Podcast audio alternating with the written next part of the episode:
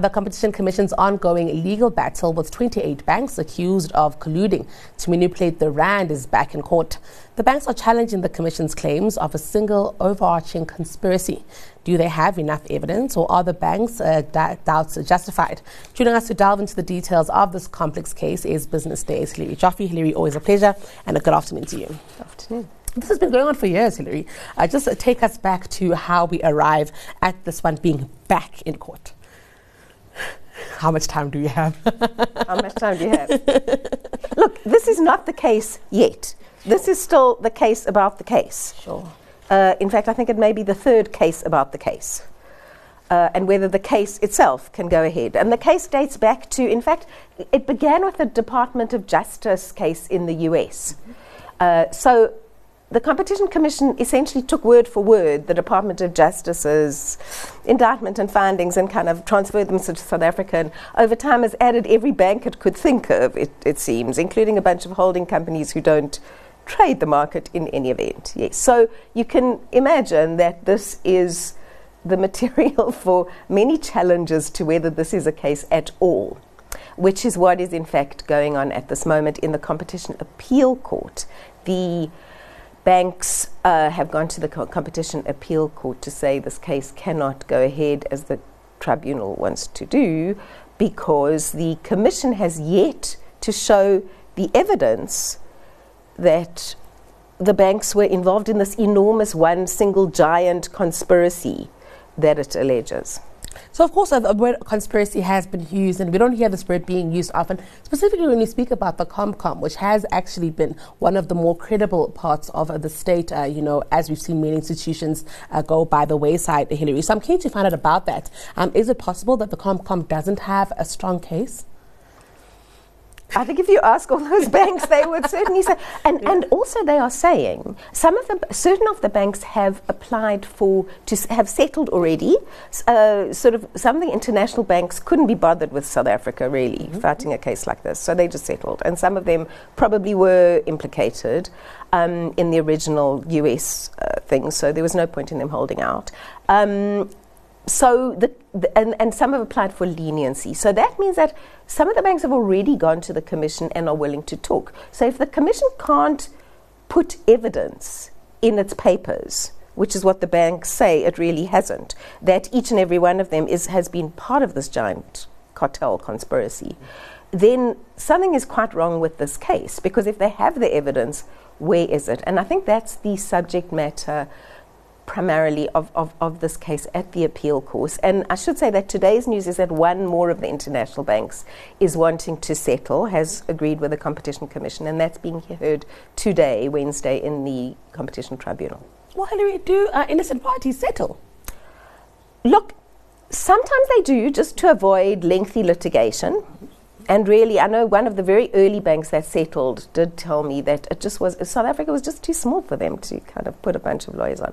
And this has been going on, as you say, for eight years, uh, huge legal costs on both sides, lots of tax- taxpayers' money involved here, very, very senior counsel involved for everybody. And um, you can imagine that certain banks couldn't be bothered. Others, uh, certain of the others who settled were already in the Department of Justice case. So there was no point, they, you know, some of the lawyers call them the naughty banks. They were already implicated. A lot of the others, including the South African banks, have done their own probes of what happened in these chat rooms where the collusion is said to have tra- taken place among the traders, going way, way back, years back, and have found really nothing. And it does seem that a whole lot of stuff is being lumped in. Mm. Um, you know, whether you know, the, the Reuters trading, being part of the Reuters trading platform, trading the rand dollar, is not the same as being in a chat room colluding. Yes. For example. Mm, mm, mm. Yeah. Very, very interesting. I think I'm also keen uh, to uh, get your thoughts here on uh, then also recalling a Judge Dennis Davis here because that also tells me that the case is so complex that we had to get a retired judge uh, to come through and um, oversee it.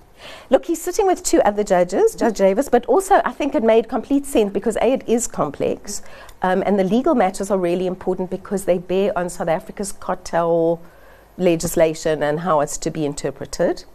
Um, but also, Judge Davis would have heard the previous competition Ac- appeal court cases uh, before he retired. So it makes sense that somebody who's already up um, to date on, on what's been happening would be recalled. And, and, and, and the state can recall judges, mm. you know, once they retire. They, they have on, on, on full pensions and they can be called back to serve.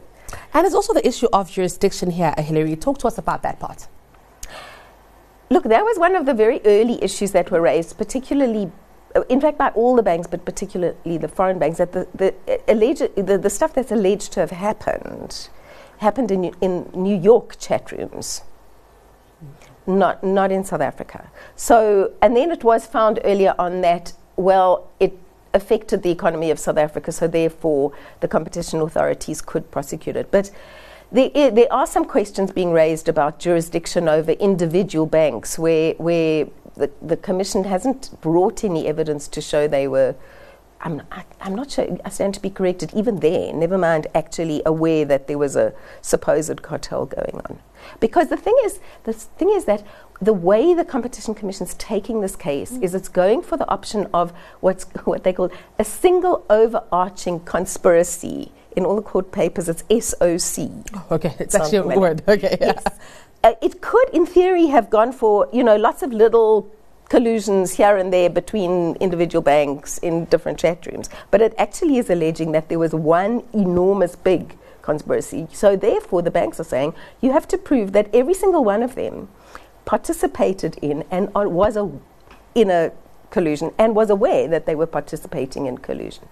The burden so of proof sounds like it's high, Hilary. Can you imagine? There's a lot of legal fees going down. Absolutely. Well, we're watching this one very closely. I think, um, I mean, I've heard lots of people speak about it, and it was before my time in a newsroom. Uh, but we'll be watching how this one all plays itself out. Thank you for speaking to us about it today and rejigging our memories about how we all got here.